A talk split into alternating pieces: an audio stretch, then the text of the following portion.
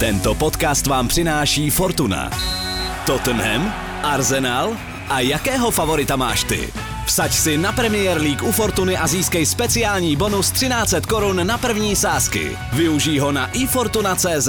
Bav se!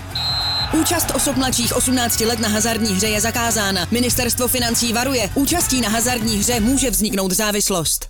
Jsou týmy, které si vypracují šanci a nepromění ji. Jsou týmy, které si vypracují šanci, promění, ale gol neplatí. A pak je tu Brighton, který dá gol, kdy rozhodčí řekne, že neplatí, pak gol uzná, ale branka nakonec stejně neplatí. Je to příšerné rozhodnutí, ať předstoupí před tisk a vysvětlí to, jako tady stojím já, ať ozřejmí svůj pohled na věc, ale to nikdy neudělá, schovává se ve své bublině, prohlásil na adresu sudího Lee Masona kapitán Seagulls a střelec oné branky Louis Dunk. Až se rozjede nová kampaň na podporu rozhodčích a Lee Mason, který Brighton poškodil, nastoupí na hrací plochu za potlesku fotbalistů, bude to znít opravdu hodně ironicky. Já můžu slíbit, že my v Angličanovi svá rozhodnutí zpátky nebereme a nebojíme se před vás předstoupit.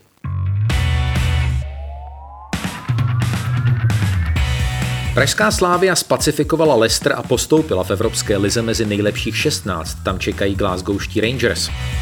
Manchester City navlékl na šňůru svých vítězství 14. korálek v Premier League a 20. napříč všemi soutěžemi. Brighton zahodil dvě penalty a neuznali mu regulérní gól. Je Gareth Bale opravdu zpět? Proti Burnley vystřihnul dva góly a jednu asistenci. Po dlouhatánské pauze se mezi tři tyče v Premier League vrátil Martin Dubravka a nevedl si špatně. Kdo vlastně patří v letošní sezóně mezi nejlepší golmany Premier League? Tom Davies Evertonu pomohl přes Zoom fandovi Liverpoolu, který si chtěl vzít život. A ve věku 65 let zemřel po dlouhém boji se zákeřnou nemocí známý anglický trenér Glenn Roder, co by hlavní kouč vedl Watford, West Ham nebo Newcastle.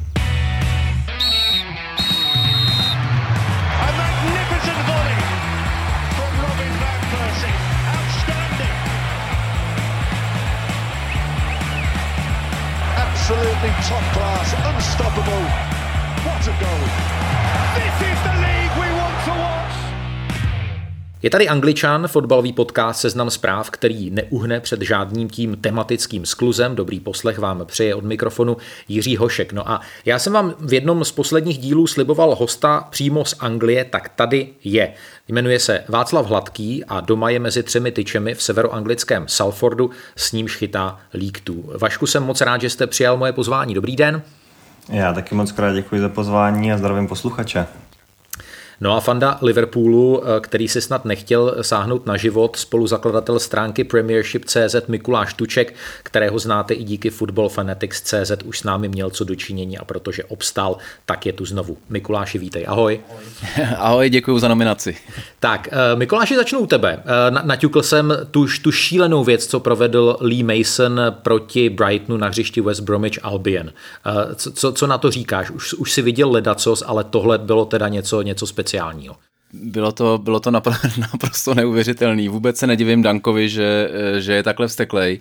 S chodou okolností v Match of the Day pak ukazovali uh, stejného gola, který právě Dank dával Liverpoolu. Tam si prostě vše, celá obrana si řekla, že jsou dementi navzájem a, a hrálo se dál. Ten gol samozřejmě platil a proč ho neuznal včera, to uh, jako, jako chápu, proč to udělal. Prostě písknul, viděl, že brankář není, písknul znova, což je velmi zvláštní strategie, teda jako opravit takhle rychle svoje rozhodnutí, ale je to, jako byla, byla to hrozná šaráda a Brightonu mi je líto, protože samozřejmě prohrál díky trochu jinému důvodu, že měl dvě penalty, ale, ale tohle bylo teda opravdu trapný.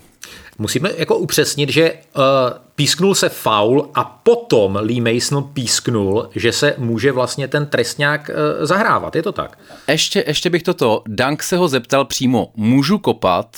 On řekl ano, dal si píšťalku do pusy, pískl. Je fakt, že Dank se rozbíhal už ve chvíli, kdy si dával píšťalku do pusy. Nicméně, když písknul, tak Dank teprve napřahoval, dal gola, Mezitím ještě pískl jednou, pak ten gol uznal, pak neuznal. Jako, eh, já myslím, že celá ta, celá ta eh, šarada letos s rozhodčíma je na teda delší debatu. No.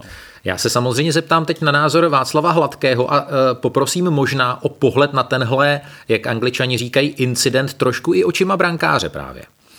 No já ten pohled mám připravený hlavně z očí z, z pozice brankáře, a protože mm, většinou, když se jedná o takový o takovej trestňák kolem 16, tak, e, tak buď já přímo, anebo když já jakoby to neumím zorganizovat, tak hráči se zeptají, jestli se čeká na hvist, což v tomhle případě evidentně proběhlo, tahle komunikace. A v momentě, kdy tahle komunikace proběhne, tak ten rozhodčí by jako měl na toho brankáře počkat, až je připravený e, na té své pozici zasáhnout což samozřejmě eh, v tuhle situaci eh, bohužel jako nedošlo. A on ještě stavěl zeď a v momentě, kdy ten rozočí jako dal ten pokyn, pokyn ke, k té hře, tak v tu chvíli si hned uvědomil, že ten brankář ještě není nachystaný, tak to chtěl ještě přerušit a ve finále, když si to pustíte zpátky, tak tak ten hvist přišel ještě než ten balon vlastně překročil tu čáru brankovou, ale myslím si, že Lee Mason se do toho tak zamotal, že z toho jako absolutně jako nemohl vyváznout zdravej. Já hlavně musím říct, že mě vadila taková ta zbabělost. Zbabělost ve vztahu eh, Lee Masona k hráčům Brightonu, i když se vrátím ke slovům Luise Danka, myslím si, že po takovéhle věci, i když to třeba není úplně v souladu s tím protokolem eh, Premier League, Mason měl prostě přijít před kamery a měl to vysvětlit, měl to nějakým způsobem obhájit.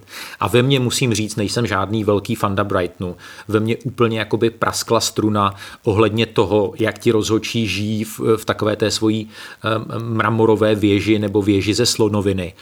Uh, oni jsou dneska, když se, když se jako volí hráč zápasu nebo prostě hlavní osobnost zápasu, tak v každém druhém nebo třetím zápase to prostě je rozhočí.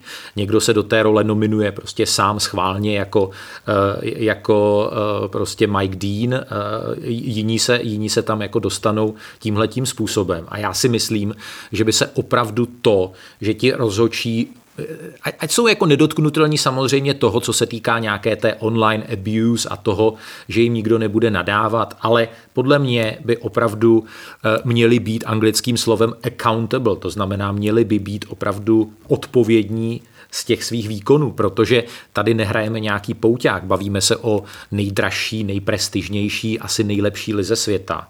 A, a tohle mi připadá z hlediska nějaké zpětné vazby, absence zpětné vazby, něco, něco úplně neuvěřitelného. Máte, Václave, pocit, že, že něco takového by v Anglii i s přihlédnutím s tou přece jenom velmi odlišnou kulturou a fotbalovou kulturou bylo možné? Tak eh, všichni určitě víme, že v Anglii uh, ti rozhodčí jsou extrémně chránění. Uh, oni vlastně jakoby nepodlíhají žádnému hodnocení veřejnému, oni to mají všechno interně. Uh, takže z tohohle pohledu uh, oni, oni uh, jsou tak nějak jako skryti před tou veřejností.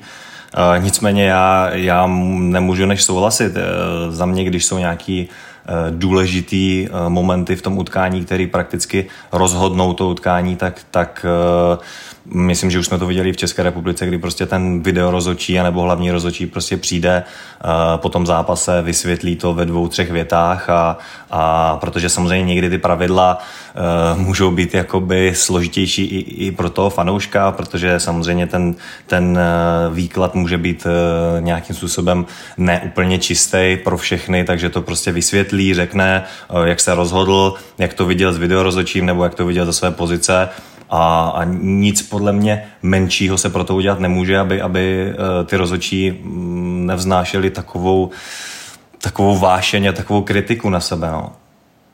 Mikoláši, jaký je tvůj pohled? My jsme to už naťukli v jednom z minulých angličanů, jako je tam asi intenzivní pocit, že by se něco mělo změnit. A co by podle tebe ten další stupeň nebo jakýsi mezistupeň mohl být? Je to určitě dobrý nápad eh, pozvat je na, nějakou, na nějaké vysvětlení, eh, vlastně možná i tak trošku poličtit, třeba když bychom je pak viděli utahaný stejně jako ty fotbalisty, tak bychom s ním třeba získali jako, jako jiný vztah. V tuhle chvíli mám pocit, že eh, je to za a, za a ten VAR do toho vnesl solidní chaos do jejich životů, který ne všichni, myslím, že ho s tím dokážou vlastně pracovat. Někdo se na něj tak jako odvolá, že teda dobrý, já to vlastně nepotřebuju řešit, protože se to rozhodne někde tamhle. V tomhle mi to přijde, že to je, že to to je nejasný a A pak jsou bohužel experti přesně jako, jako pan Dean, který navazují na nějakou uh, tradici Pierluigiho Kolíny, který se velmi rád jako obsadil sám přesně do té hlavní role celého zápasu a já budu šťastný, když to takhle nebude a když ty rozhodčí opravdu budou někde v pozadí a my je vlastně vůbec nebudeme řešit. No. Letos se to teda neděje, bohužel. Václave, přiznám se, že můj insight úplně nesahá až k League 2. Jak, jaká je tam průměrná kvalita rozhodčích, co pískají vaše zápasy? Mimochodem o víkendu jste hráli uh, 0-0 venku. No, uh, tak uh, já budu trošku decentnější. Ne občas to je tak, jak, tak, jak bychom si samozřejmě představovali, ale tak, tak to vidí asi každý fotbalista ze své pozice, ale Někdy je to samozřejmě složitý, u nás samozřejmě VAR nefunguje, nebo není jakoby zavedený, to znamená, že, že to je čistě na těch rozočích. A je to moje první vlastně sezóna v Anglii, takže eh, nechci to jako úplně nějak jako hanit, ale, ale občas taky samozřejmě ty rozhodnutí jsou uh, takový všelijaký, nás se, to, nás se to týkalo, myslím, ve dvou nebo ve třech zápasech i v posledních minutách, uh, kdy nám tam pískli nějakou penaltu a my jsme ztratili zbytečně body uh, nebo neodmávali offside, takže, ale tak to si myslím, že provází jako každýho fotbalistu v té kariéře, že prostě uh, přece jenom ty rozhodčí jsou taky lidi, je to taková fráze, ale, ale člověk člověk samozřejmě je plný emocí a, a vždycky to jako mm, se snaží na, to, na toho rozhodčího svést, ale, ale samozřejmě čím méně, čím méně těch eh, chyb je nebo těch, těch věcí, kterých se mají diskutovat, tak, tak eh, je to samozřejmě lépe. Já jenom ještě eh, možná vznesu jednu otázku. Já jsem úplně nepochopil, proč pan Mason se běžel podívat na ten VAR v tom zápase. Co tam jakoby chtěl vidět?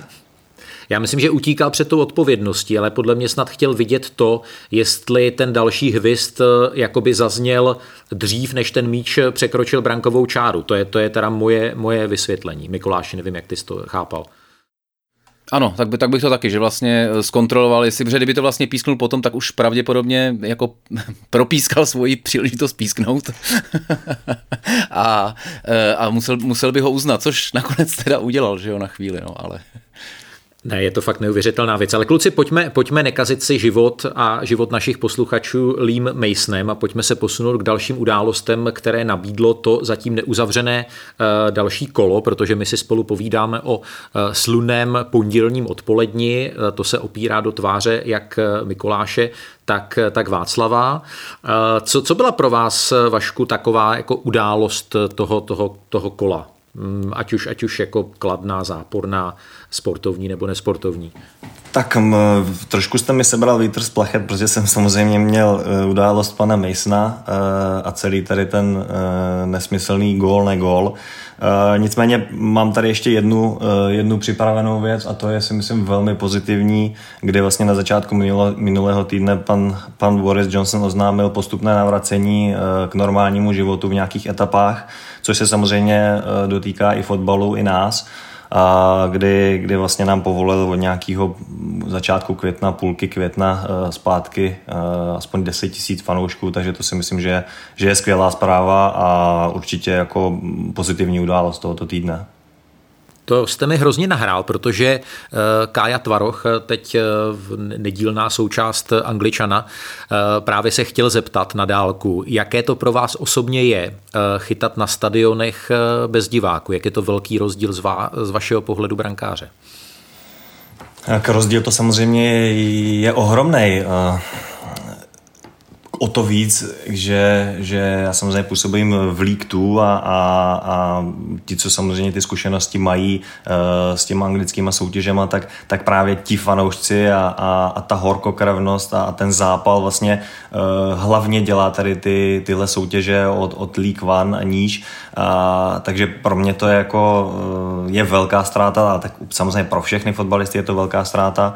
A, a doufáme, že samozřejmě eh, to bude eh, čím dříve, tím lépe a, vrátíme se trošku k tomu normálnímu fotbalu, protože už je to extrémně dlouhá doba a člověk samozřejmě hlava si zvykne na všechno a, a už to tak nějak jako ani nevnímá dneska, ale, ale v prosinci, když, když eh, tam byly povoleny nějaké kvóty do těch dvou tisíc, tak se to týkalo samozřejmě i nás a, a bylo to zase fajn e, přijít na tu rozcvičku a, a schytat tam pár nadávek na venkovních hřištích, takže, takže už jsem si říkal, že už to není možný, že, že už to nikdy nemůže se vrátit, ale, ale, ale stalo se, no. Říká Václav Hladký. Eh, já jenom dodám, že 21. června, pokud se tedy ty události budou vyvíjet podle eh, stanoveného scénáře, by eh, vlastně všechna ta hlavní opatření měla být zrušena a to je zajímavé z hlediska toho, že den poté, 22. června, by, v Angli, by ve Wembley měla hrát Anglie zápas Eura proti České republice. Je to ten poslední zápas v základní skupině, takže pokud jsou mezi vámi posluchači Angličana tací, kteří jsou držiteli lístků na tenhle konkrétní zápas, tak bych je zatím rozhodně nezahazoval, ale s přihlédnutím ke covidové situaci eh, v České republice bych už eh, možná začal plánovat nějakou takovou eh, smysluplnou cestu, jak vůbec se z České republiky do Anglie na ten zápas dostat, ale to už trošku předbíhám. Mikoláši, prosím tě, co pro tebe byla taková událost, anebo možná rovnou můžeš přejít k těm, k těm kladným hrdinům, jestli si nějaké našel. Eh, no pak jako pro mě zcela sobecky samozřejmě musím zmínit eh, malý krok pro lidstvo, velký pro Liverpool a to teda vítězství na půdě vítězství posledního. na Bramall Lane. Sheffieldu, kde vítězství. zatím vyhrál letos snad každý, kromě mám pocit jednoho. Eh, tak, eh, tak to byla pro mě milá zpráva. Jsem, uh, viděl jsem poslední, dejme tomu 20 minut Newcastle Wolves, hrozně se mi líbil Dubravka, měl tam fantastický zákrok. U toho gólu je otázka, jestli nemohl něco dělat, to je asi spíš na posouzení Václava. A musím říct, že teda překvapil mě Arsenal, nečekal jsem, že vyhraje na Lestru takhle v klidu. A samozřejmě teď bych asi řekl, že, že, že to návrat Gereta Bale, ale o tom počítám, budeš mluvit následující půl hodině. Takže... to ne, to já jako pravdu měřím všem úplně, úplně stejně, ale, ale abychom se k tomu potom nevraceli, ten Maťo Dubravka mě, mě fakt zaujal a ten, ten, ten gólový save v nastavení, kdy, kdy vlastně vytáhl takový hokejový zákrok, to byl takový sem, semafor, eh, kdy vlastně ramenem nebo paží vyrazil ten míč na břevno a potom ještě klíční, klíční nebo klíční kosti nebo něčím, něčím takovým. Eh, zachránil, zachránil bod pro, eh, pro straky a ten bod se jim možná bude v tom konečném zúčtování jakoby hrozně hodit a ten gol, který který inkasoval, no to bylo z hodně velké blízkosti, měl to sice jakoby opticky na ruce, ale myslím si, že se asi nemůže klást úplně za vinu. Jak, to viděl Vašek Hladký? Uh, tak já bych byl absolutně upřímný, tak uh, v rámci uh, mých veškerých příprav mi tenhle zápas unikl, protože se momentálně stěhujeme a měl jsem plný ruce práce a nestihl jsem tenhle zápas bohužel ani, ani ze sestřiu, takže se k tomu bohužel nemůžu vyjádřit, což mě samozřejmě mrzí. To vůbec nevadí, to vůbec nevadí. Uh, pojďme dál. Uh, hrdina týdne z mého pohledu uh, Gareth Bale, když byla ta kampaň, když přicházel zpátky z Realu Madrid, Bale is back, tak to bylo samozřejmě hodně marketingové, ale teď musím říct, že to nebyl jenom ten výkon proti Burnley, ale už to byly ty poslední dva zápasy, kdy jsem si říkal, nejenom, že má zpátky fyzičku, ale že jsem tam zase viděl tu jiskru, takovou tu angažovanost, zápal pro hru a konečně fandové Spurs viděli vedle sebe ten, ten útok Son, Kane a, a Bale a podle mě to na tom hřišti jakoby dává smysl a hlavně, hlavně fanoušci Tottenhamu konečně zase viděli svůj tým hrát směrem dopředu, což je ten věčný příběh eh, toho neuvěřitelného marazmu posledních dvou měsíců a pádu Tottenhamu.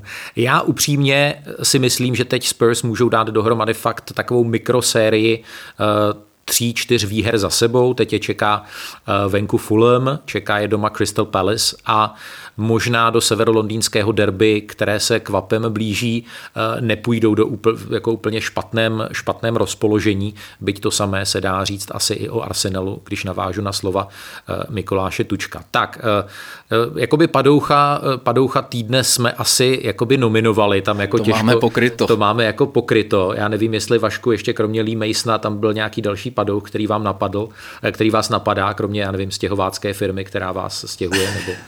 Tak eh, já myslím, že eh, připravil jsem si jedno jméno, ale možná padouch je až, až moc silný, ale pro mě to je trošku Brandon Rogers, protože za mě teda extrémně podcenil čtvrteční zápas ze Sláví. Myslel si, že to doma naprosto v, v suchém triku zvládnou. Vyměnil sestavu, udělal čtyři změny. Což se mu potom samozřejmě hned vrátilo tím, že vypadli z Evropské ligy. A naskočili doma proti Arsenalu, kde teda jako si šetřil ty hráče. Harvey Barnes se mu zranil na 6 týdnů, Vardy byl neviditelný. Mm, pro mě je to takový trošku deja vu z minulé sezóny, kdy ten Leeds pomaličku začíná odpadat a nevím, jestli je to vyloženě jakoby mm, jenom všechno na Brandonu Rodgersovi, ale je to takový, mm, vidím tam spoustu, spoustu věcí, které se tam protkávají i s tou minulou sezónou a, a myslím si, že s tou sláví to všechno tak nějak jako mohlo odstartovat ten, ten jejich pomaličký sešup v té tabulce. To je, to je určitě super postřeh. My si ho ještě pošetříme na naše eh, hlavní téma, kterým bude právě pohled na odvetu eh, Slávie na King Power Stadium. Eh, teď se pojďme podívat na některé zajímavé statistické údaje z toho posledního kola. A já, Mikoláši, musím říct, že mě fascinoval jeden údaj z toho šlágru neděli podvečer mezi Chelsea a Manchesterem United. Jednak tedy, že Manchester United hrál svůj sedmý zápas proti týmům Velké šestky a v těch sedmi zápasech dal jeden jediný gól. Ty výsledky jsou vlastně 1-6 proti Spurs, potom jeden zápas byl 0-1 s Arsenalem a potom je to pět bezbrankových remíz. A mimochodem v tom samotném zápase statistici napočítali 29 střel ale v tom indexu XG jenom jedna jediná střela, a myslím, že to byla ta šance Hakima Ziecha, eh, měla vlastně vyšší skóre než 0,1. To znamená, to byly střely úplně mimo z nepřipravených pozic a tak dále. 29 střel a jenom jedna jediná 0,1. Eh, Co ty si vlastně říkal na ten zápas eh, Chelsea proti United? Byla to bída, především právě když to srovnám třeba s tím Newcastlem Wolves, kdy opravdu v oba ty týmy tlačili dopředu, v oba dva mohli vyhrát, tak tohle bylo jako celou dobu eh, tak trošku jako na plechtičku. Já jsem to, mě to jako moc nepřekvapilo, musím říct, protože když jsem si tak jako říkal, United potřebují tam vyhrát, nějak jako urputně ne. Chelsea potřebuje jako teďka ty tři body zrovna proti United. Nevycházelo mi, že, jako, že tohle utkání, jako do kterého by museli jít nějak jako gang prostě úplně jako naplno. Čili vlastně za mě se to jako dalo čekat, sice teda po je to, je to druhá plichta, ale vlastně jako teď nevím, jestli za to můžou United, ale mám pocit, že vůbec ty velký zápasy, eh, teda ty zápasy velký šestky, top six, takže to zatím jako není moc velký zázrak, teda až na jako světlé výjimky. No. Já musím říct, že mě to bavilo malinko víc, nebo možná tak o, polovinu víc, než byl ten první zápas těchto dvou soupeřů na Old Trafford, protože to bylo něco naprosto jako příšerného. Uh, to, to, to, v, ten, v tu neděli mi to přišlo malinko větší zábava. Ale uh, Vašku, vy, vy jste ten zápas uh, předpokládám viděl a tam zase uh, svoji roli sehrál sudí Stuart Atwell, který neodpískal v prvním poločase ruku Hacna Odoje, která vlastně podle toho současného výkladu, podle toho protokolu platit jakoby Eh, nebo asi nařízená být, být měla, byť fanoušci Chelsea na to mají samozřejmě diametrálně odlišný, eh, odlišný pohled. Já jinak řeknu, že Václav Hladký nastoupil do, eh, na hrací plochu Angličana v dresu, v dresu Chelsea, vy to vidět nemůžete. Tak jaký byl váš pohled na tuhle situaci? A já ještě rovnou řeknu jednu věc, že bylo docela bombastické pozápasové povídání s obráncem Manchester United Lukem Showem, který řekl, že zaslechl, jak povídá Stuart Atwell o poločase kolegovi Maguireovi, že to nemohl písknout, protože se bál jako zpětně těch reakcí eh, fanoušků a, a médií a potom dneska zase jsem zaznamenal, že to Luke Shaw dementoval, že se přeslechl, že, že tam ve skutečnosti jako ta konverzace byla trošičku jiná. Takže v té Anglii se dějí opravdu velké věci. Ale vrátím se k té původní otázce, jak jste viděl tu, tu ruku, neruku. Uh tak eh, ono je to taková situace, nesituace. Samozřejmě v momentě, kdyby, kdyby tu penaltu pískal, tak eh, podle pravidel si to zřejmě obhájí. O tom asi není, o tom asi není uh, žádný pochyb. Uh, nicméně jako z hlediska hráče, z hlediska hráče přímo na ploše se do toho dokážu nějakým způsobem vcítit a to byl takový prostě zákrok, nezákrok, balon šel úplně někde si ze šestnáctky, oba dva hráči byli zádama k bráně, oba dva hráči měli tu ruku prostě ve výši ramen, možná i trošku výš. A, a to, že se Hudson Odoj dotkl o nějakou pikosekundu dřív toho balonu a pak vlastně i ten, i ten hráč toho Manchesteru se toho balonu dotkl tou rukou, Uh, nevím, jako to, to, tohle pro mě jako penalta není, Eh, i když samozřejmě eh, můžeme se bavit, nakolik objektivní to z mé, z mé pozice momentálně je, ale prostě pro mě tohle jako není penálta, která by měla jako rozhodnout takhle velký zápas. To si asi řekl Stuart Atwell taky, Mikuláši. Já, já teda souhlasím, že tohle, za tohle penalty to bych opravdu, to už by mi tryskaly slzy eh, až někam jako k Praze, kam teďka nemůžu teda ze středních Čech. Ale ta, tam bylo strašně zajímavé na té situaci, že eh, když si to pustíte, tak vlastně eh, tu ruku reklamovali především hráči Chelsea. Že první vlastně zvedli hráči Chelsea jako jo, ruka, Greenwood to a teprve pak až v tom zpomaleným. Já jsem to viděl úplně stejně, mně to přišlo, jo, tak to je ruka, nepíš to, o nic nejde, útočící hráč a teprve opravdu jako tam o ty pikosekundy se toho dotkl dřív, ale jak říkal Václav, oba dva zvedali ruku, je to takový, jestli, jestli mu ještě trošku pomohl. Tohle teda opravdu jako, to jsem rád, že penalty nejsou. Než půjdeme v našem podcastu dál, ještě eh, pár eh, zdánlivě nudných, ale možná docela zajímavých eh, statistických údajů a čísel. Zaujalo mě, že West Bromwich zaznamenal posledních pět domácích vítězství v Premier League pod pěti různými trenéry. To jsem tedy opravdu zíral. Crystal Palace v posledních dvou zápasech, připomenu, že to byla jedna výhra, jedna remíza, měli jen devět dotyků s míčem v soupeřově pokutovém území, takže to opravdu bylo z minima maximum. Ještě ten nešťastný Brighton se stal opravdu prvním týmem eh, v dějinách Premier League, který v jednom zápase ze dvou penalt trefil po každé brankovou konstrukci. Eh, napřed to byl Pascal Gross a potom to byl Danny Welbeck. No a eh, ten Manchester United už jsem vlastně říkal. A na téma Gareth Bale ještě dodám, že řečí čísel má teď bilanci v posledních čtyřech zápasech za Tottenham napříč soutěžemi čtyři góly a tři asistence. Já jsem všem kolem doporučoval, ať si ho zkusí dát do fantasy. Někteří to udělali udělali a já sám pitomec jsem to neudělal a potom jsem tady prostě v neděli odpoledne tloukl hlavou o stůl. Každopádně pojďme v Angličanovi fotbalovém podcastu Seznam zpráv zase o dům dál.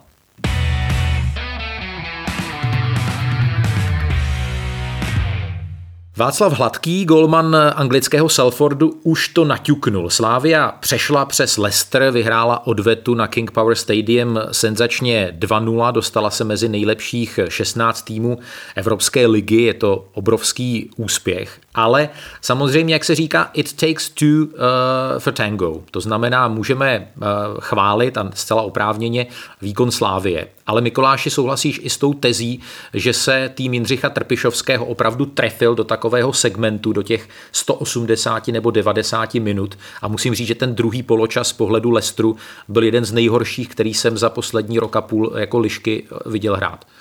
Hmm, ale já mám pocit, že to bylo i tím, že prostě Slávě najednou na ně vyběhla do druhého poločasu s něčím úplně jiným, než, než pravděpodobně čekali. Hmm.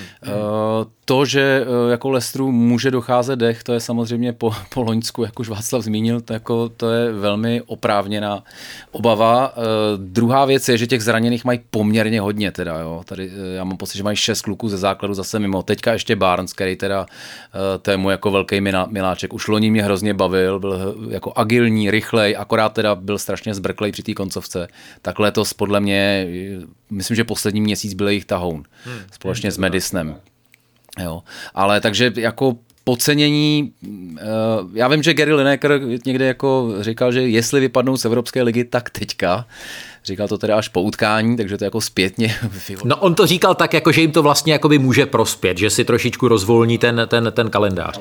A mně to jako dává smysl, protože ten kalendář je naprosto šílený. Uh, ta šance, že, po, že se dostanou do ligy mistrů, což je pochopitelně jejich jako ultimátní cíl, tak, eh, tak ta je z Evropské ligy poměrně malá, naopak v lize eh, je poměrně velká, takže já bych tohle i jako chápal a nevím, já jsem, jako, já od nich ještě čekám velké věci, teda od, od Lestru tak eh, jsem zvědavý. A co se týče výkonu Slávy, tak podle mě to jako není, že by se na to Leicester vykašlal, ale Slávě prostě hrála. No, dobře, tak to nikdo neříká, tak to nikdo neříká. Hmm. No.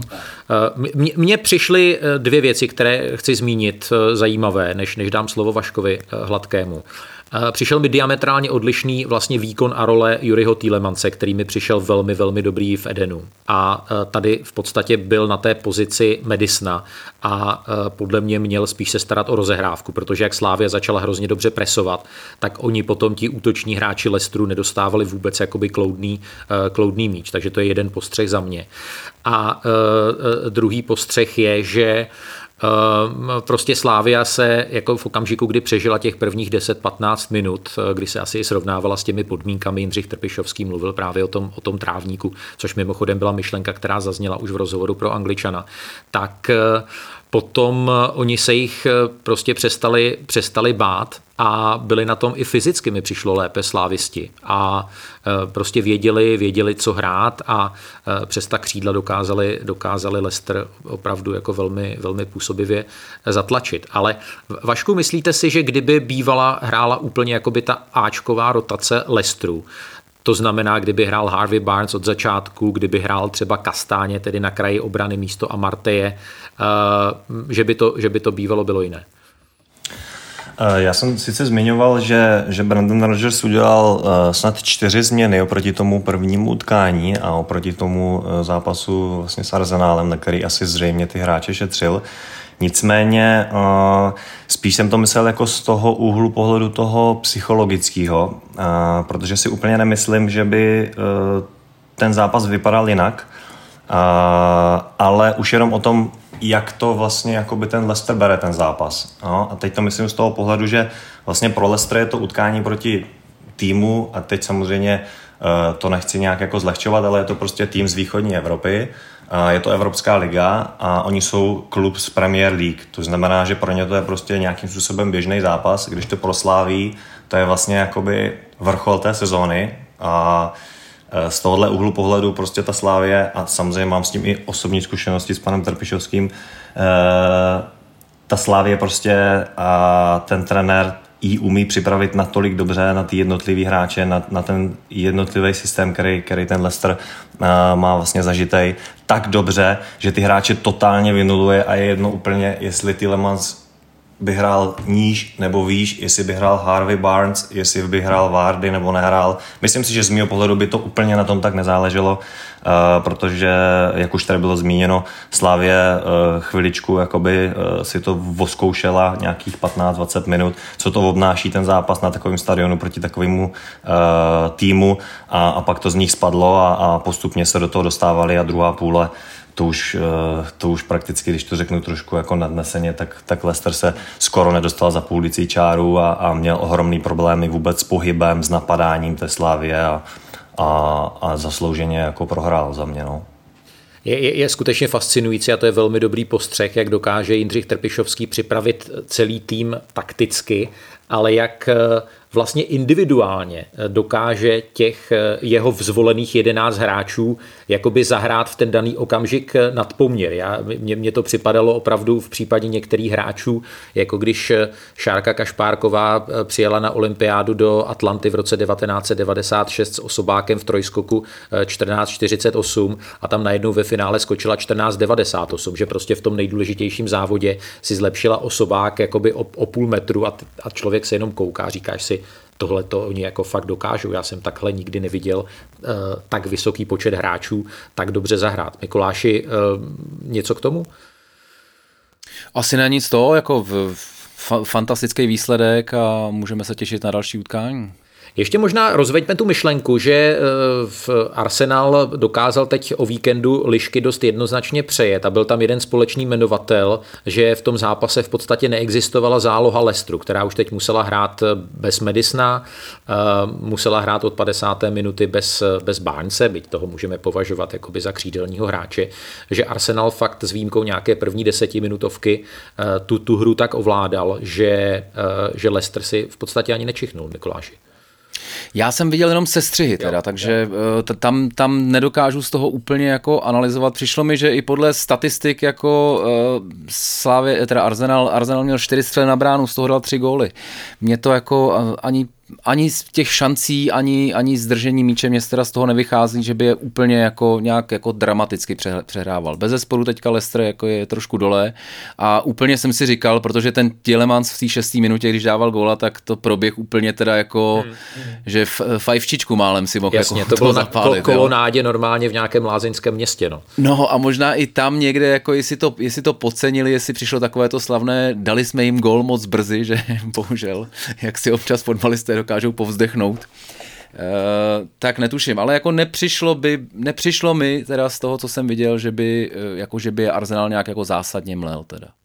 Otázka na Václava Hladkého. Myslíte si, že tohle je taková jakoby drobná krize Lestru, nebo, nebo že to může opravdu přinést něco velmi podobného, jako byl ten z jejich pohledu nepovedený závěr minulé sezóny, kdy vlastně jednoznačně jeli na top čtyřku a nakonec o to čtvrté místo přišli.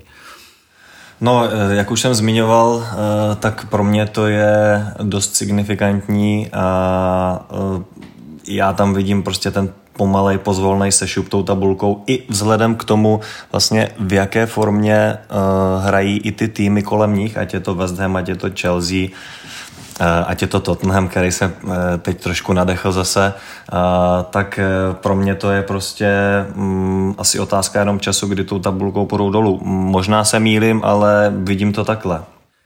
Vy jste působil ve své kariéře i e, ve Skotsku, tak nemůžu položit otázku, jak e, vidíte šance Slávě mezi posledními 16 proti e, Rangers, kteří letos mají velmi úspěšnou sezónu úplně deklasují konkurenci ve skotské lize, která samozřejmě to je, specifik, to je specifická soutěž, tam asi nemůžeme ty výsledky úplně přeceňovat, ale ukázali tu kvalitu i na evropské scéně a už i ten způsob, jakým přešli přes Antwerpy, což není vůbec špatný soupeř, velmi suverénním způsobem, tak ukazuje, eh, jak je to silný tým.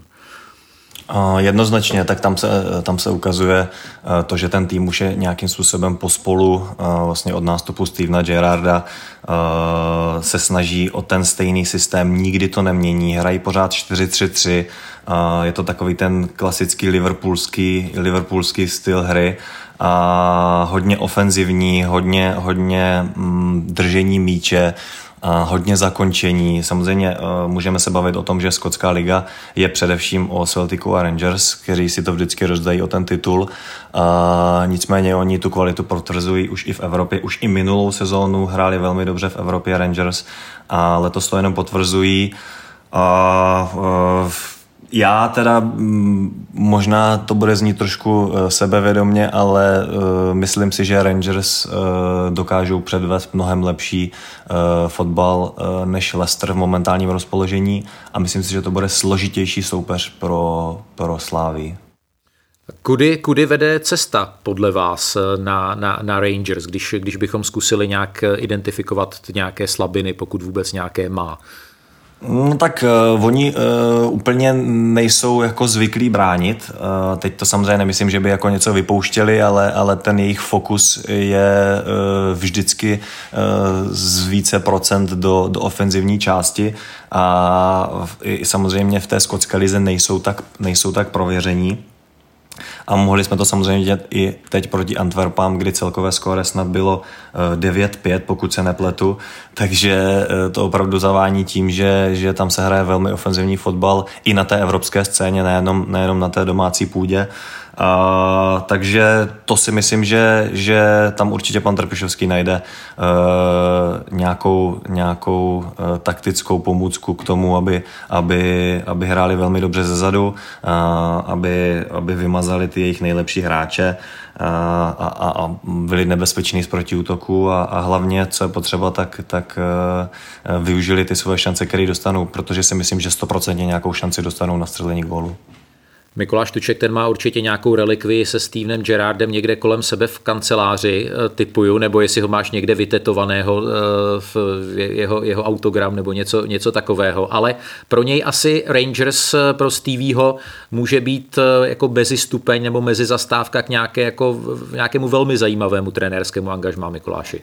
No tak já doufám, že jedno angažmá se po něj, pro něj peče po odchodu Klopa. Myslíš jako hned, hned po Jirgenovi, že by přišel? Viděl. Já jako nedivil bych se. Musím říct, že to je překvap, překvap, překvapivý pro mě, eh, protože když jsem četl všechny ty životopisy těchto kluků, tak pokud někdo uh, se tvářil, že opravdu vstává uh, s výsledkama a analýzama fotbalu, tak to byl Kereger. Takže eh, trošku, když bych si před deseti lety měl vsadit, kdo z nich bude jako trénovat a úspěšně trénovat, tak bych spíš eh, teda typoval Jamieho. Teďka koukám se kolem sebe a vidím jenom na dohled tři Gerardy, jo. Teda mám tak jako, jenom tři, to jo. Si, hmm, to, to si vyhmá docela dobře. A to, to jenom opravdu to jako Fakt, nehledám hluboko. uh,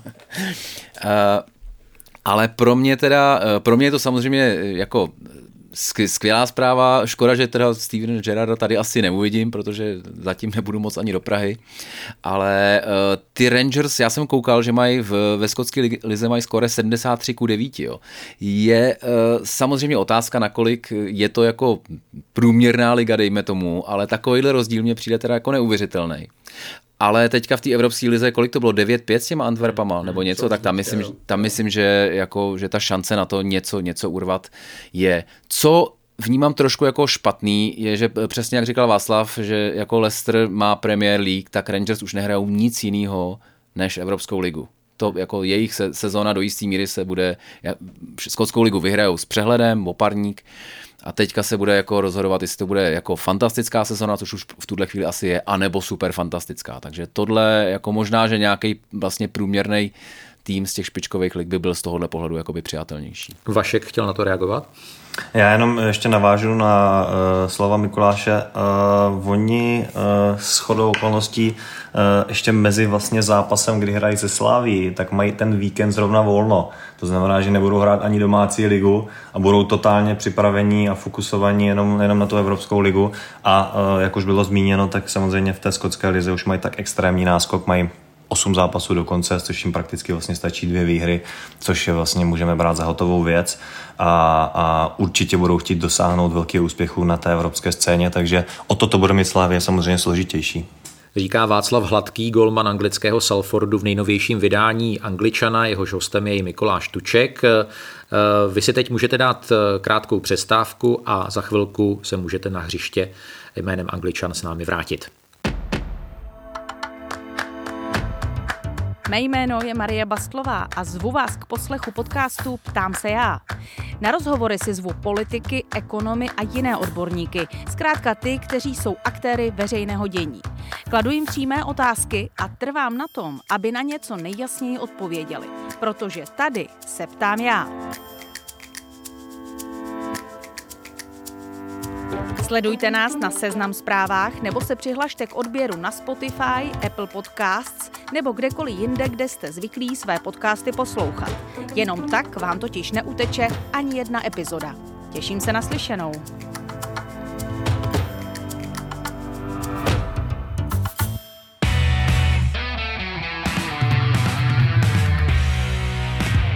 Je s vámi stále Angličan, fotbalový podcast Seznam zpráv s Mikulášem Tučkem a Václavem Hladkým v hlavních rolích.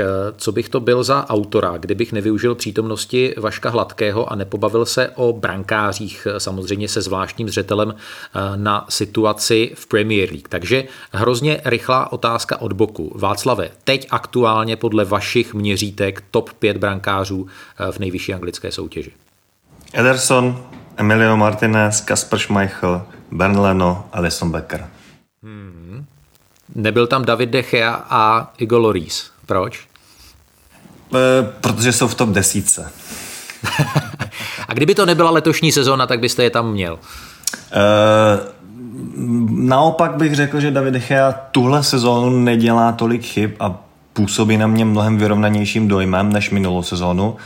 Naproti tomu Goloris, ta sezona pro něj e, i vinou toho zranění e, není úplně povedená, byť e, samozřejmě dosáhl e, velkého milníku e, v, ve víkendovém zápase, ale odráží se to na, mým, na, na mých, na mých e, predikcích, nebo ne predikcích, ale na, na, na mým žebříčku Rozumíme. top 5 a top 10. Václav Ladký narážel na sté eh, čisté konto Igalorise v Premier League v dresu Tottenhamu. Eh, Mikuláši, je v té top 5 nějaké jméno, které ty bys tam eh, nedával, případně jak by ta top 5 vypadala u tebe?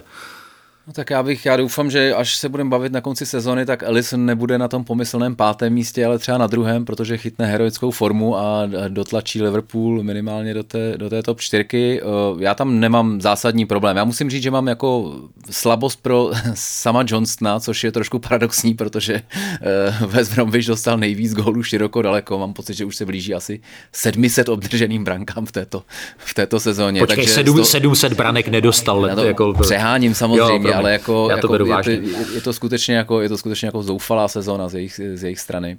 Hmm. E, takže toho, pro, ten mě přišel vlastně jako, jako hrozně dobrý. A pak, když jsem, když jsem se nad tím zamýšlel, tak mi samozřejmě jako, jako kluci teda, co na to jenom koukají, tak my vlastně můžeme jako odhadnout nějaký, jako jak vyráží střely, jak se pohybuje ve vápně, jak rozehrává, ale je tam vlastně taková ta role toho, eh, toho lídra obrany, toho dirigenta, kterou vlastně jako my, jako teda pandic takový, eh, v mém případě falešný ještě navíc, tak, eh, tak velmi těžko jako dokážeme analyzovat. Takže tam jsou, tam jsou věci podle mě, které vlastně jako my úplně vidět nemůžeme. Moc děkuji za tahle slova, protože já bych teď poprosil Václava Hladkého. Já vnímám chytání eh, a samozřejmě hru na jakékoliv jiné pozici jako, jako soubor určitých faktorů, jako můžeme tomu říkat pětiboj nebo desetiboj a Mikoláš zmínil to, to, to samotné chytání, to, čemu angličani říkají shot stopping.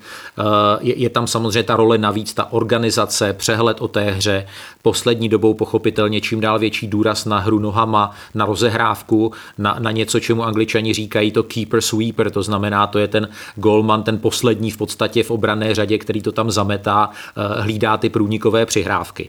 Když se podíváme na, na golmana opravdu té sezóny nějakého ideálního 2020-2021, tak jaké on by měl mít? Eh, eh, ty vlastnosti. Samozřejmě měl by mít asi všechny tyhle základní parametry v nějaké harmonii.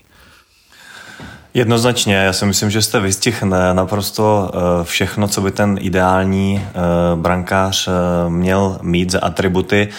Já bych, tomu, já bych k tomu přidal ještě jednu věc a to je celková konzistentno, konzistentnost těchto všech prvků a do toho se samozřejmě započítává i nedělat hloupé chyby, což samozřejmě se nevyhne žádnému brankáři, to je jasný.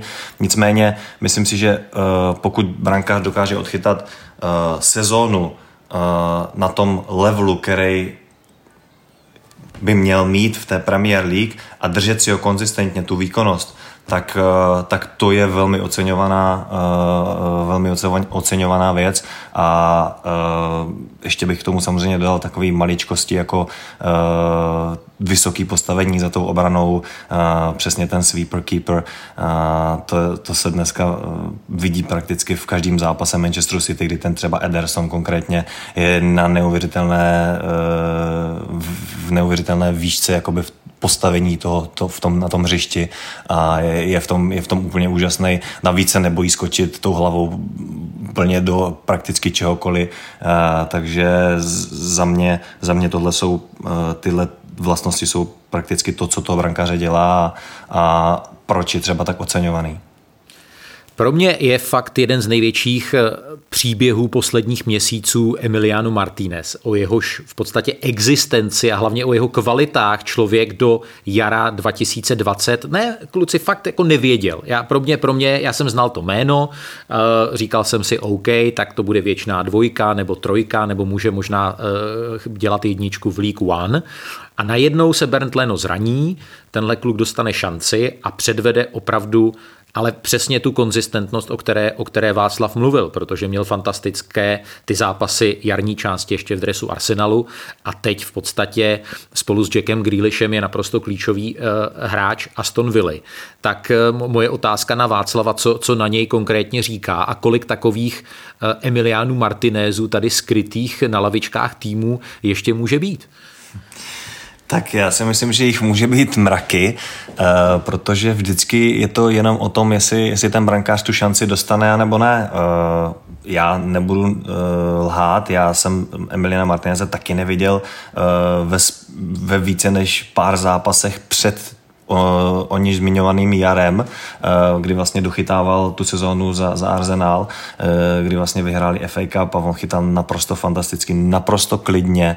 Eh, to, co si tam dovedl, do, do, dovolil ve vlastní 16 při rozehrádce s Arsenálem, co z něj tr, srčelo, jaká, jaká pozitivita, jaký klid, to bylo prostě naprosto fantastický a, a vůbec jsem nebyl překvapený, že, že za něj Aston Villa vytáhla 20 milionů liber a, přivedla ho jako novou jedničku. Uh, takže abych se vrátil e, k té otázce, vždycky je to čistě, čistě jenom o tom, co ten trenér je schopen rozpoznat v tom brankáři a, a jestli mu tu šanci dá nebo nedá. Hmm. No když vezmeme přestupy brankářů, kteří měli za sebou e, velmi dobrou sezónu nebo sezóny, tak Sheffield United koupil před letošní sezónou Arona Ramsdale, který, který si nevedl vůbec špatně v dresu Bournemouthu, ale Mikoláši ta, ta letošní sezóna uh, jako nejenom celému týmu, ale ani Ramsdaleovi samotnému jako nesedla třeba. Hmm, to, to, to, co se obrátilo vždycky v jejich prospěch e, loni, tak to se snad ani jednou neobrátilo letos teda. Je mi jich trošku líto, protože jako musí, musí se jim nechat, že vlastně furt pracují, že prostě nedost, na rozdíl od toho West Bromwiche, oni nedostávají bůry. Oni prostě jako, vždycky to je 2-0, 3-0, určitě někdo je jako jednou rozstřílel, ale furt vlastně jako pracují a jedou to svoje. I, i toho, toho Wildera mám hrozně rád, prostě, který vlastně je takový jako bodrej chlapík, vlastně bych ho vnímal. A, eh, ale Ramsdale zatím stejně jako celá obrana vlastně nefunguje a teďka už je jako Sheffield ztracený. Můžu ještě k těm, tam je zajímavý jako ideálního brankaře jsme probrali, ale tam myslím, že pak je taky důležitý, že když máte nějakou slabinu, tak jako by jste na ní hodně neměli upozorňovat. A když se koukám na hru toho Lícu, kdy ten teda mladý eh, miliér, jestli, jestli to čtu správně, jo, jo. tak teda opravdu není dobrý jako v rozehrávce a oni důsledně ho zapojují prostě do toho, takže v každém zhruba třetím utkání převede Něko, nějaký jako strašidelný, namaženo. Strašidelný kicks. Ale jako mo- moje děti jsou mi svědkem, já taky občas, když jako Tottenham rozehrává ze zadu, jako já, já fakt umírám vždycky, když tam jako to tam lítá přes to malé vápno a zleva doprava a říkám vlastně pryč tam na tribunu 50 metrů, já jako v podstatě to podporuju tu technickou rozehrávku, ale když se to týká mého týmu, tak uh, prostě mi vypadávají vlasy a, a prostě mám, mám husí kůži. Ale uh, chci se zeptat teď na, na, na jako českou stopu a chci se zeptat Václava na třeba příběhy těch mladých českých kluků, kteří přišli do mládežnických akademií, eh, ať už Liverpoolu v případě eh, Vítězslava Jaroše nebo v případě Manchester United u, u, u Matěje Kováře. Je, je, je tohle podle vás jako dobrá cesta dostat se do těch top levels anglického fotbalu, nebo byste spíš upřednostňoval tu cestu stát se vynikajícím brankářem v České lize, eh, získat nějaké solidní angažmá na kontinentu, dostat se třeba do národního týmu a až potom jít do Anglie? To je dobrá otázka, Jiří. A nicméně e, já si myslím, že je to stejné jako v životě.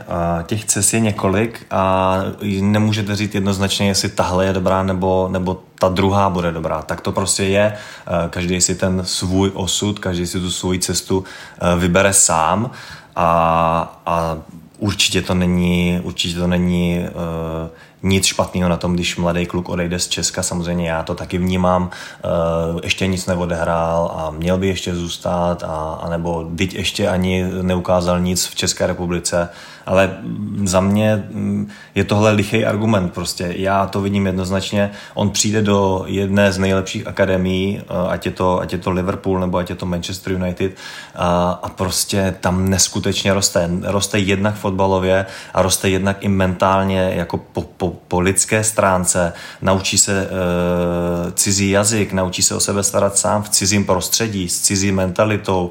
To je prostě naprosto fantastická zkušenost, jednak fotbalová a jednak i zkuš, uh, životní. A za mě prostě tohle je, tohle je věc, která kdybych já třeba tu možnost někdy, nebo ne někdy, kdybych ji eh, v, v minulosti měl, tak, tak prostě s dnešníma zkušenostma bych, eh, bych každému poradil, že, že ať potom skočí, protože, protože to, je, to je něco fantastického.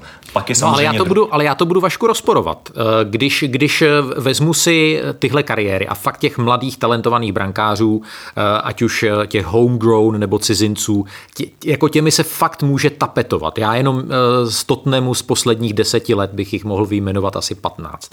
A máte, věnujete tomu úplně veškerý svůj potenciál, hrozně se vám daří U16, U17, U19, U23, cokoliv. Eh, potom jdete na, na hostování a třeba se vám daří, jdete na další hostování, třeba se vám zase daří a eh, ten váš mateřský klub si stejně prostě potom za 35, za 40 milionů koupí tamhle nějakého Lena nebo vlastně hotového brankáře z německé, z francouzské ligy.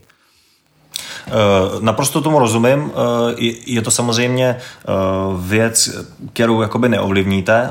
Můžete ji ovlivnit jenom tím, jak dobrý budete a ta fotbalová uh, stránka a ten fotbalový život jako není úplně jako snadná věc a, a nejde si jenom tak naplánovat a říct si, OK, tak já jsem v akademii Liverpoolu nebo Manchesteru a, a za pět nebo za sedm let prostě dostanu šanci v Ačku a budu chytat. Tak to prostě není. A, ale ne, nemusí to být jenom Liverpool, to může být i, i, i top kluby v Česku, ať je to Sparta, Plzeň, Slávě, tak to prostě je, ta konkurence je extrémní a vždycky přežívají, nebo v úvozovkách samozřejmě přežívají a, a dostávají šance eh, většinou ti, ti nejsilnější, nejodolnější, nejpracovitější, nejtrpělivější a, a jestli někdo potom eh, přivede někoho nějakou drahou posilu, samozřejmě, pokud se bavíme o Premier League, tak tam ta, tam ta uh, šance, že přivedou někoho takhle drahý, drahýho, je samozřejmě velká, nicméně uh, pořád, je to, uh, pořád je to o tom, uh, jakou já mám chuť v tom fotbalovém životě něco dokázat, kolik tomu já obětuju a, a nemusí to být ve finále jenom ten klub, ve kterým já vyrostu, ale já tam získám ty, ty zkušenosti a to všechno, o čem jsem mluvil a, a pak to můžu prostě prodat kdekoliv jinde.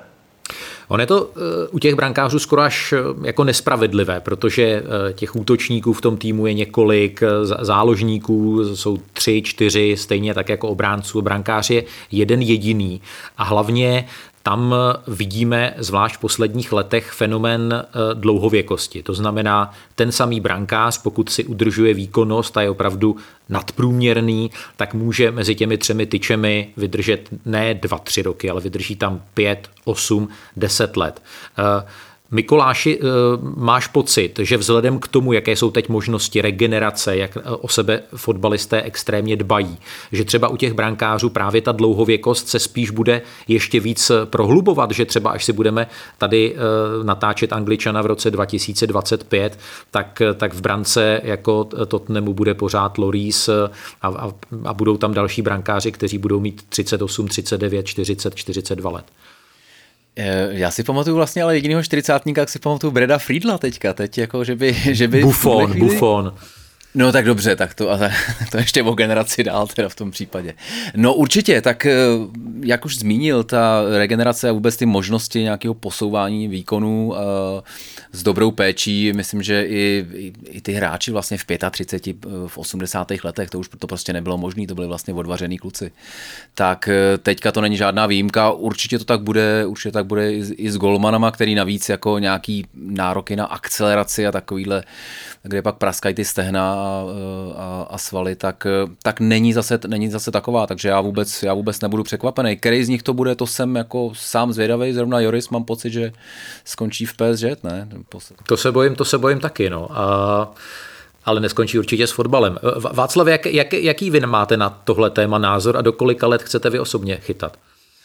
Jednoznačně s tím souhlasím. Eh, samozřejmě ty možnosti dneska jsou, jsou obrovský a, a každý se prakticky o sebe může postarat eh, a, a ty hranice toho, jak se člověk o sebe může postarat, jsou dneska, mm, řekl bych, eh, nekončící, takže, takže vždycky záleží na tom jednom hráči, na tom jednom brankáři, jakou má motivaci ještě něco dosáhnout, jak, jak ho to naplňuje i v tom pozdějším věku a, a co se týče mě, tak eh, já už jsem někde dělal rozhovor eh, před touhle sezónou, že, že, že pro mě eh, prakticky ta kariéra je teď někde v půlce a já pevně věřím, A vám je že... 30, vám je 30, pamatuju si dobře. Ano, ano, mě je 30 roku, ano. A cítím se naprosto fantasticky a, a myslím si, že ještě jednou tak, jednou tak dlouhou kariéru mám před sebou. Mně je 45 a nemám pocit, že jsem v polovině. Tak, uh, já jsem pro mě, já jsem zrovna dočetl knížku Proč stárneme a proč už nemusíme. A eh, tam, tam posouvají lidský, jako hranice lidského dožití takového průměrného někam ke 120 letům, jenom když to teda budeme dělat jako správně. Takže 40-letý golman bude vlastně mladík, velmi brzy. Oh, you made my day, tak to je super. Ještě než se posuneme k vaší oblíbené rubrice o Češích v Anglii jménem Bramborový salát, tak se chci zeptat na jednu věc. Jsme přece jenom český pořad pro české posluchače primárně. Koho by postavil Václav Hladký do branky, kdyby byl eh, Jaroslavem Šilhavým na, na euru? Tak eh, já osobně eh, bych to přál Tomáši Vaclíkovi, protože celou svou kariéru chytal jako jednička, ať už to byla Sparta, ať už to byl Bázel, ať už to je Sevilla a vždycky v tom národním týmu uh, hrdě plnil tu roli dvojky za Petrem Čechem a v momentě, kdy, kdy se stal jedničkou národního týmu a měl by přijít uh, takový vrchol jakoby toho národního, národního týmu na tom euru, uh, tak on mm, bohužel jakoby momentálně v té sevě nechytá, um, prošel si nějakým zraněním, takže uh, to samozřejmě může být taková, uh, řekl bych, jako Může to být menší problém, nicméně je to tak citlivá věc, ten brankář, že uh, musí podle mě probíhat uh, důkladná komunikace mezi, mezi trenérem Šilhavým a Tomášem Vaclíkem, jak je na tom zdravotně, jak je na tom fyzicky, protože samozřejmě v době eura Tomáš může být až půl roku bez soutěžního zápasu a může to být trošku složitější. Nicméně on je naprosto zkušený eh, golman, který chytal 10 roků v kuse a, a není to nic, čím by si uh, neuměl poradit, takže za mě osobně bych to přál jemu. Jaký má na to názor uh, Mikoláš Tuček? Já musím říct, že eh, český nároďák eh, v současných eh, dekádách tak by se vždycky měl opřít o ten tým, který je zrovna v laufu. Dřív to byla Sparta, teď pak to byla Plzeň a teďka je to Slávě, takže já si myslím, že by měl co nejvíc kluků poskládat ze Slávě a v tu chvíli by dávalo smysl asi, aby chytal kolář aby byl v základu české reprezentace na euro. Ale nepřijde ti, že kolář teď zrovna aktuálně taky nemá nějakou hyper super formu, i když tedy chytá na rozdíl Vaclíka. Teď zrovna bez zesporu nemá, ale chytá a tady ta vazba na ty, jako, jako jel, bych, jel bych po loufu slávy. Pokud se teda, ještě máme samozřejmě jako tři měsíce, ale pokud se nic moc nezmění, tak, tak já, bych, já bych využil toho, že, že prostě Slávě jede a, a Má to hlavu a to co nejvíc na ní. Super. A uh, já vlastně mám radost, že jste řekli to, co jste řekli, protože já bych dal do branky Pavlenku. A z jakého důvodu?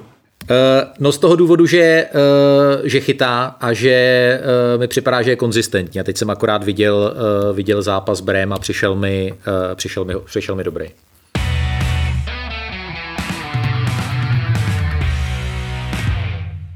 V Angličanu nemůže samozřejmě chybět bramborový salát, který tak miluje Tomáš Souček jistě nejenom ve vánočním období. Mimochodem tenhle eh, český středopolář eh, a hlavně Vladimír Coufal byli podle mého názoru a přesvědčení skutečně výteční proti Manchesteru City. Eh, celkově vůbec West Ham United zahrál hrozně dobře, sebevědomně. V podstatě hrál takový 50-50 celý zápas na, na Itihadu, nakonec tedy v podstatě nešťastně prohrál 1-2 a mohli jsme vidět i Eh, z té reakce Vladimíra Coufala, jak eh, byl v podstatě v podřepu takový jako zdrcený, jak, eh, jak ho to mrzí, tak to taky ilustruje, kam se West Ham United vlastně posunul. Co ty si Mikuláši říkal výkonu Čechů na, na Etihadu? Skvělí byli, eh, skvělí. Tam ještě, ještě měla být samozřejmě ta, eh, ta, ta třešnička na dortu, že by to souček doklep v té 93. Hmm. tu eh, hlavičku, teď už teda nevím koho opravdu, ale byla to vlastně velká šance, kde mu to nevyšlo v podstatě jako v okrok, tak to by bylo, to by bylo už úplně fantastický a celý West Ham velmi překvapivě no, pro mě let, letošní sezóně, ale musím říct, že stále přesto, že teda tyhle dva bohatýry jako mají, píšou úplně neuvěřitelný příběh, tak já si myslím, že ten jako základní kámen je ten Rice, který vlastně díky kterému může i Souček vyrážet dopředu velmi, eh, velmi volně vlastně kdykoliv se mu zachce, protože on je za ním, vyhrává strašně moc míčů a podle mě on je ten jako klíčový, klíčový hráč ve Zdemu. Já souhlasím, ale na, na tom West Hamu mně se hrozně líbí ta věc, že tam je spousta věcí z těch tréninkových hřišť. Něk, někdy se koukám na zápas a mám pocit, že se koukám na tým, který fakt spolu snad odtrénoval jednu, dvě tréninkové jednotky maximálně. Ale na tom West Hamu je, je jako hrozně znát, že oni, oni tam mají a použiju to slovo, které vím, že není moc populární, jakoby automatizmy, ale zároveň, zároveň oni jsou schopní jako improvizovat. A musím říct, že pro mě osobně, i když prohráli, tak fakt složili určitou eh, maturitu tím, jak zahráli na Manchesteru City. Já už jsem to vlastně psali na sociální sítě. Líbili se mi tam mnohem, mnohem víc než třeba Tottenham eh, a, líbil se mi víc než Arsenal, který teď hrál relativně nedávno proti Manchesteru City taky. A zeptám se Václava Hladkého na jeden takový detail, který se docela rozebíral na sociálních sítích, že když Tomáš Souček eh, přicházel na zápas, tak eh, se vlastně vyhnul klubovému znaku, klubovému logu Manchesteru City, aby na něj nešlápnul, zatímco nějaký hejhula, který šel za ním, taky s kufrem to tam suverénně prostě vzal, vzal tím středem. Tak eh, co jste na tohle říkal? Uh, tak uh, samozřejmě je to hezké gesto, uh, o tom žádná. Uh, je to určitě jeden z nějakých Tomášových rituálů. Někdo nešlape na čáry, někdo nešlape na znaky, tak to je. Uh, nicméně takových věcí se samozřejmě děje v zákulisí mraky a uh, spíš uh, mě to jako pobavilo, že, že uh, Tomáš má teď kolem sebe takovou auru, že i kdyby si dal na svačinu chleba se šunkou, tak si myslím, že by se o tom napsal nějaký článek, jak moc to bylo výživný a jak mu to prospělo, takže ale a ten, ten chleba by nejspíš prostě se změnil ve zlato, nebo určitě myslím kdyby mu spadnul, si, tak, tak nespadl na mazanou stranu určitě, určitě na koberec. Ale zeptám se vás na to, třeba mezi spoluhráči v Salfordu nadnesl to téma Souček Coufal někdo někdo, že, že si jich opravdu jakoby ta širší fotbalová komunita všímá, říkají, hele, tady ti Češi jako opravdu válí. No, já si myslím, že uh, já jsem já tím, že samozřejmě sleduju uh, i český média, poslouchám podcast Angličan, takže uh, člověk uh, se o těch klucích teď uh, dočte spoustu, a takže z mého pohledu je to takový uh, možná um, neúplně objektivní, protože samozřejmě to slýchám všude, ale hm, neřekl bych, že bych jako to bylo nějaký uh, vyloženě wow nějaký jo, tady v Anglii, že by, že by se řešili uh, naši, dva, naši dva reprezentanti. Samozřejmě byly tam nějaké prohlášení od trenéru, od Muríňa, uh, trenér Mojes na ně pije chválu, což samozřejmě uh, o tom se píše. Nicméně, že by, že by uh, to byl nějaký úplně takový boom, jako, jako samozřejmě v Česku, což je naprosto logický, to je, to je normální. Tady jako takhle to není. Můžu dát dvě věci? Já teda musím říct, že eh, já teda to vnímám jako, že to je velmi pozitivní reprezentace, vzhledem tomu, že další reprezentace naše je, že jsme best in covid, což je taková ta jako trošku teda jako negativní. A druhá věc, která mě vlastně napadla u tohohle utkání. Vy ubráníte teda útok i zálohu Manchesteru City, povede se vám to a dají vám góly dva střední obránci. Jenom vlastně jako to ani není o vezemu, ale to je o tom, jak v současné chvíli to City je prostě nadupaný a, a vlastně nevíte vůbec, kdo vás trefí teda.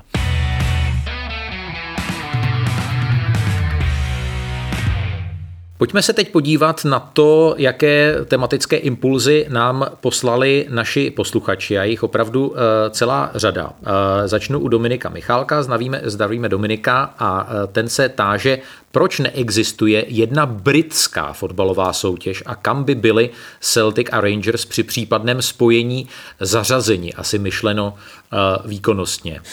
Uh, tak za mě uh, je to neproveditelné, uh, protože samozřejmě Skotsko je, je samostatná země, která má vlastní soutěž, rozhodují si v ní sami jako v mnoha ostatních věcech. A taky, taky samozřejmě se to i tady v Británii řeší, kam by asi Celtic a Rangers výkonnostně patřili.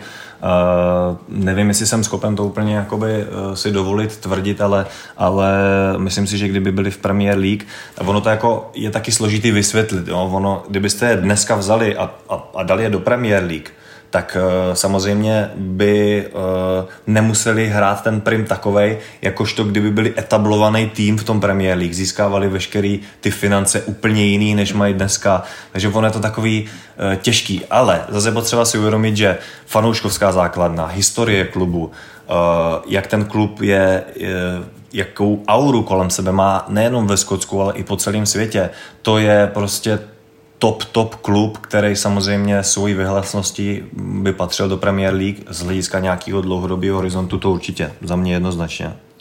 Ale schrňme to podstatné, co bych vypíchnul. Eh, Skotsko je opravdu samostatná země, která má se zbytkem Británie společnou měnu, má společnou zahraniční bezpečnostní politiku a jinak drtivou většinu věcí si řeší opravdu sama a je to věc nějaké, nějaké národní cti, hrdosti, prestiže eh, navíc. Tak, pojďme eh, k dalšímu tématu. Eh, Jakub Cigl vykopává otázku Patrika Bamforda eh, a ptá se, jestli je to pobláznění jedné sezóny, jestli to je tím kouzlem Marcela Bielsy, nebo jestli to je vlastně případ takového dozrání v pozdějších letech Mikuláši Tučku. Dozrání v pozdějších letech a zároveň e, těží z toho, že hraje v Lícu, má tam, má tam ohromnou důvěru, hraje v podstatě non-stop, e, pokud je zdravý a, e, a hraje teda v týmu, který jako hurá dopředu umí naprosto fantasticky. Tam prostě burácí v pěti, v pěti lidech a pak samozřejmě občas jako se to odrazí i k němu. Já ho za úplně jako špičkovýho hráče nepovažuju, ale jako jsem sedne velmi dobře a i některýma věcma, nebo akcema mě musím říct, že překvapil, že jsem nečekal, že na tom třeba technicky takhle šikovnej. Čím mě strašně pobavil, když po jednom utkání měl rozhovor a úplně bylo vidět, jak je nešťastný z toho, že si sundal ve fantazilize kapitálskou pásku a měl jedna plus dva zrovna. A fakt jako bylo vidět, jak prostě do pytle, zrovna jsem si sundal pásku. Já jsem nevěřil, že tady udělám takovýhle to. Tak eh, tam jsem někde teda, tam, tam se mi tak jako i neuvěřitelně poličtil teda a teďka musím říct, že to je dost jako můj kouzelná věc. No. Když už si zmínil Mikuláši Fantasy, tak eh, velká aférka, eh, která se týká hráčů Aston Villa před posledním kolem, kdy věděl věděli, že se na tréninku zranil Jack Grealish, tak si někteří hráči Aston Villa, kteří mají svoji sestavu ve fantasy, tak Jacka vyndali, aniž by to bylo odkomunikováno patřičným způsobem trenérem nebo vůbec oficiálními zdroji, takže mají až do odvolání zákaz Fantasy Premier League hrát. Zeptám se Václava Hladkého, máte vy svoji sestavu ve fantasy? Já svoji fantasy nemám, protože je to extrémní žrout času, kdy si jsem to měl a už tak mám trošku problém vyloženě sledovat tu Premier League tak, jak bych si představoval, takže fantazi nemám. Ale ještě bych se vrátil k tomu, k, k těm hráčům té Aston Villa. Co je vlastně na tom jako špatného, když tu informaci měli? Proč by měli mít jako zavřený účty teď? Já tomu nerozumím.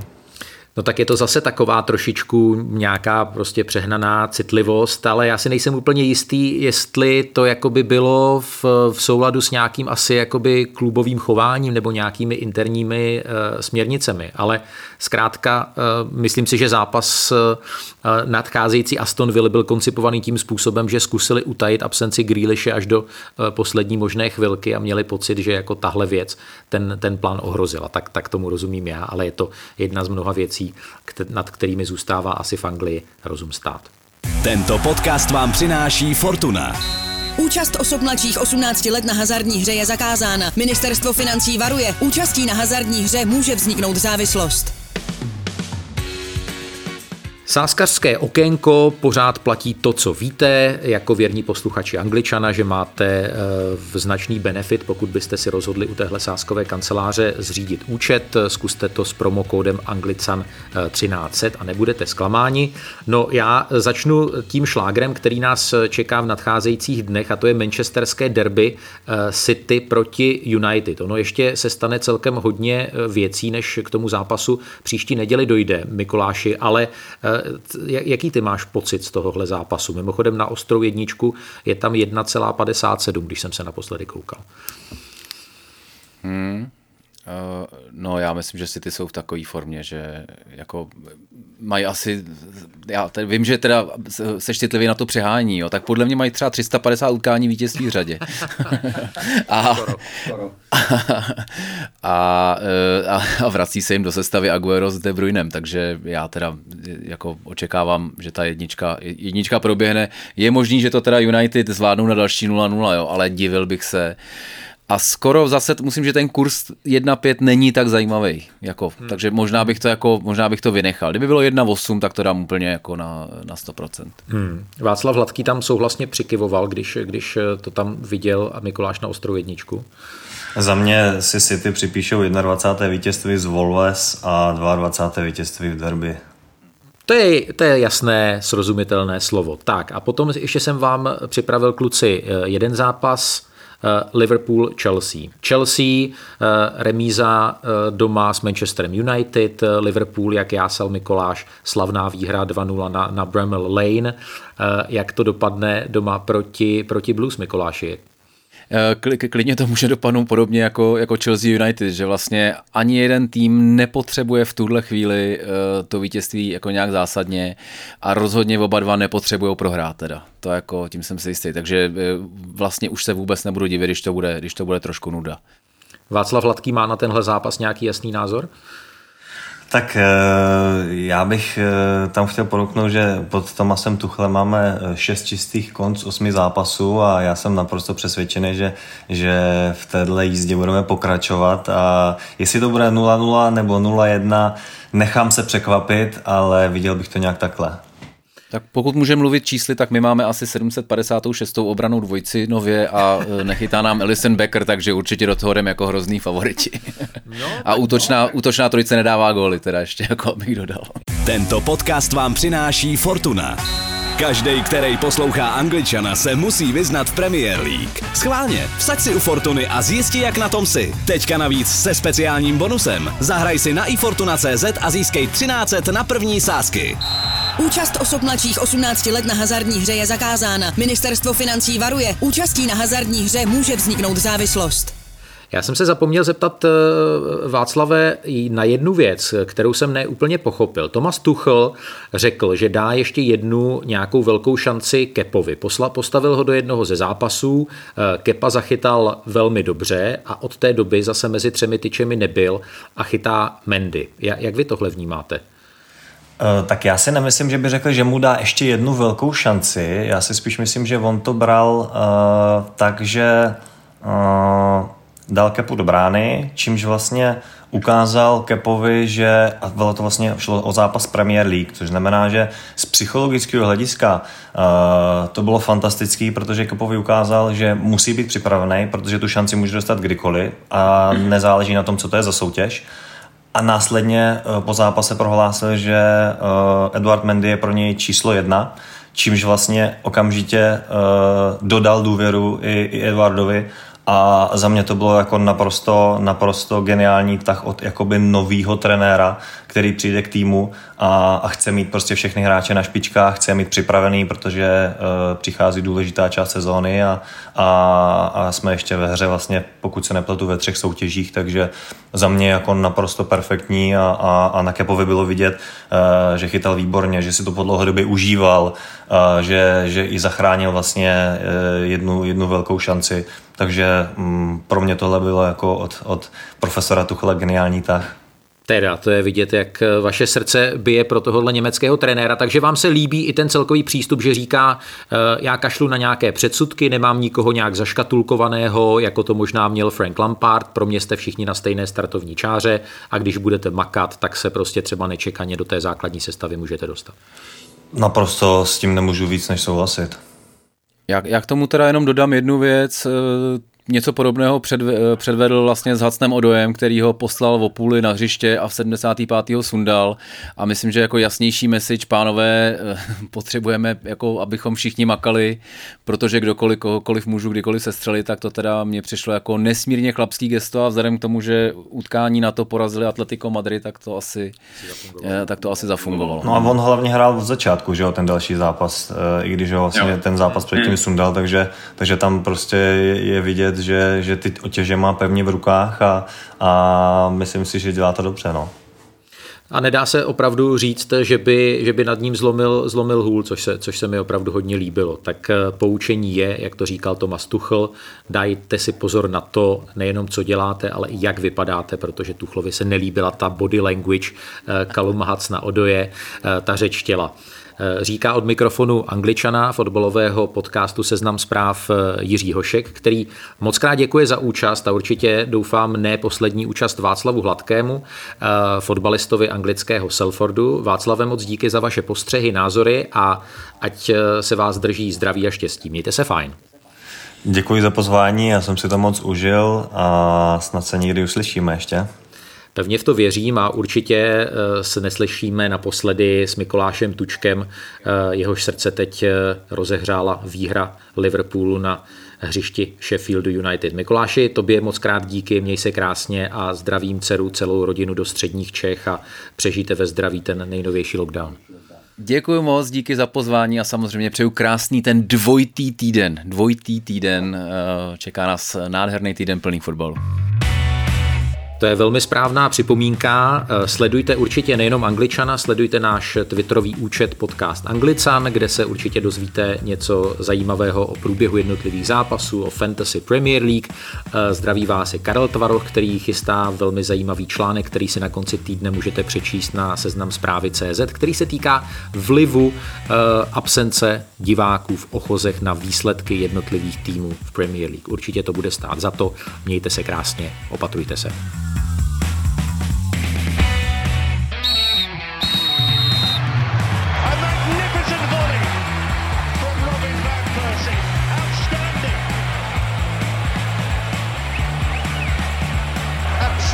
Top class, unstoppable.